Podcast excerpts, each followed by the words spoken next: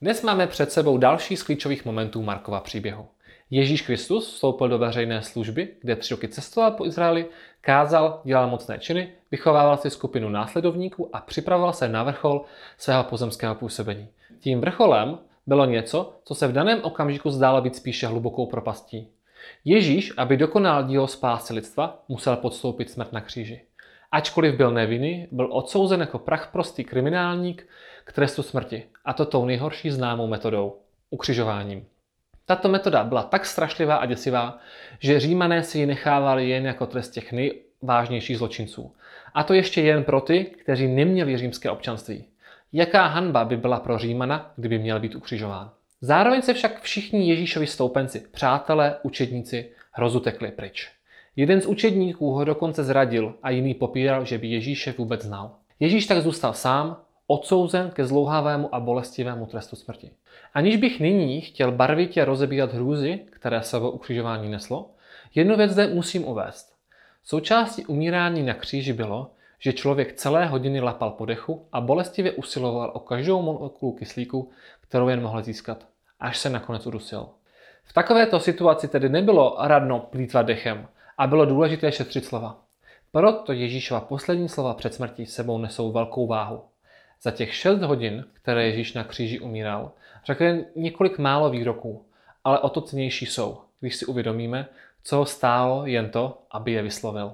Když se řeknou poslední slova před smrtí, mnoho lidí si baví různé vtipné poznámky mající silný nádech černého humoru ve stylu podrž mi pivo a dívej se. Nebo je, to je pěkný tygr, pojď sem, čiči.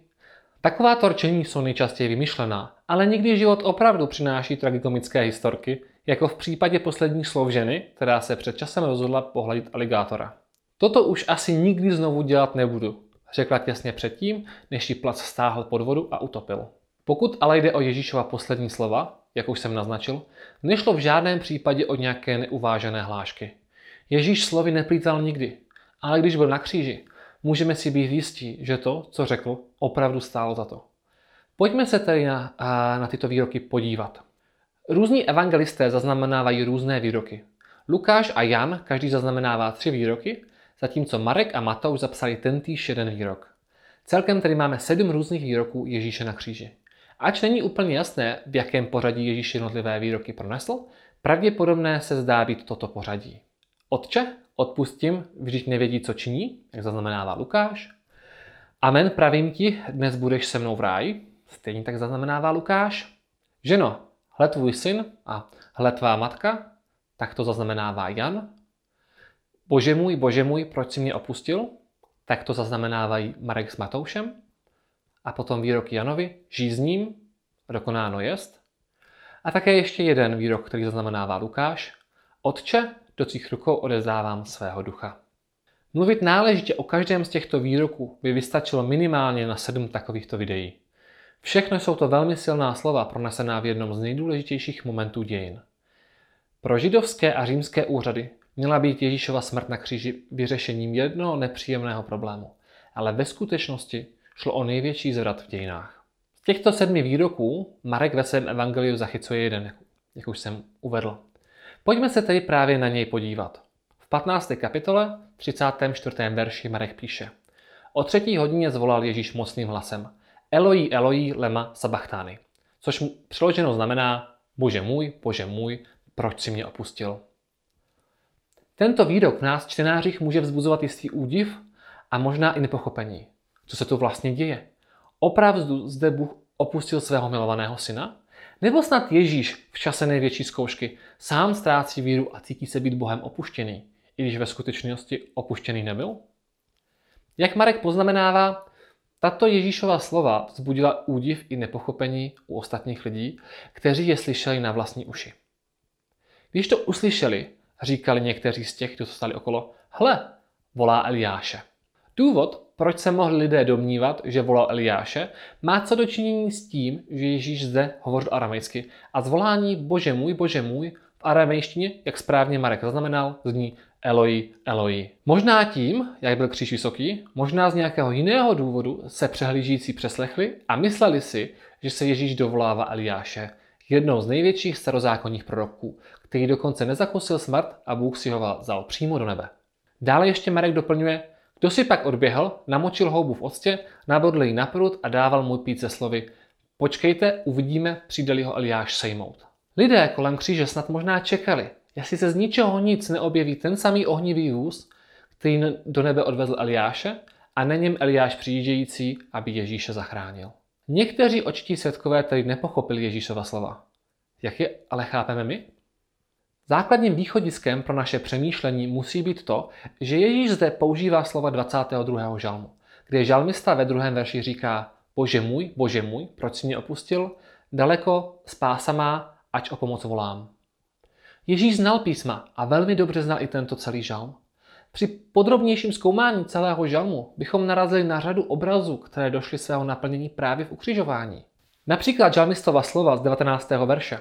Dělí se o mé roucho, lusují o můj oděv, s mnoha setletým předstihem předpověděla, jakým způsobem bude naleženo s Ježíšovým oblečením. Obecně je 22. žalm označován za mesiánský, protože již dávno bylo rozpoznáno, že hovoří o údělu Mesiáše, který měl přijít. John Stott v knize Kristův kříž představuje čtyři možné výklady těchto Ježíšových slov. Ale podobně jako i jiní dochází k závěru, že aby Ježíšova slova skutečně dávala smysl, musela opravdu vyjadřovat podstatu, co se dělo. Nešlo tedy o to, že by se Ježíš jen cítil opuštěný Bohem, nebo by se milně domníval, že ho Bůh opustil. Bůh ho doopravdy opustil. Ježíš byl stvořitelem světa, byl Bohem, byl jednou z osob trojice. A ještě před stvořením světa se rozhodl, že tento den podstoupí.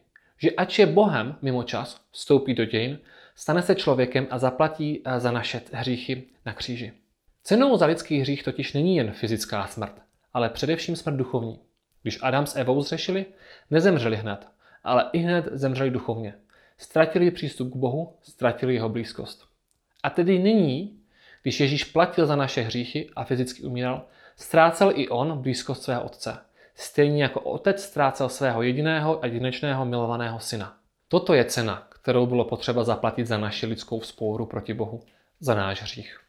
Když Ježíš kladl otázku proč, nebylo to proto, že by neznal odpověď. On ji znal moc dobře.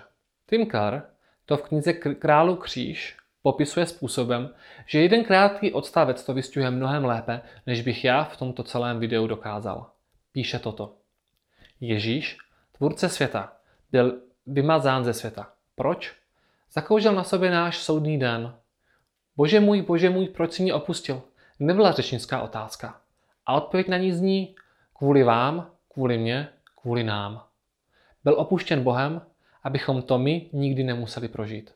Soud, který měl dopadnout na nás, dopadl místo toho na Ježíše.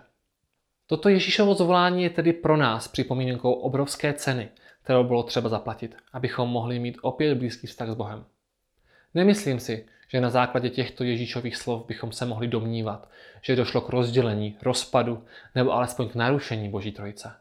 Přesto osoby trojice pocitovali v onen okamžik oddělení a opuštění, abychom my s nimi mohli začít pocitovat blízkost a přijetí.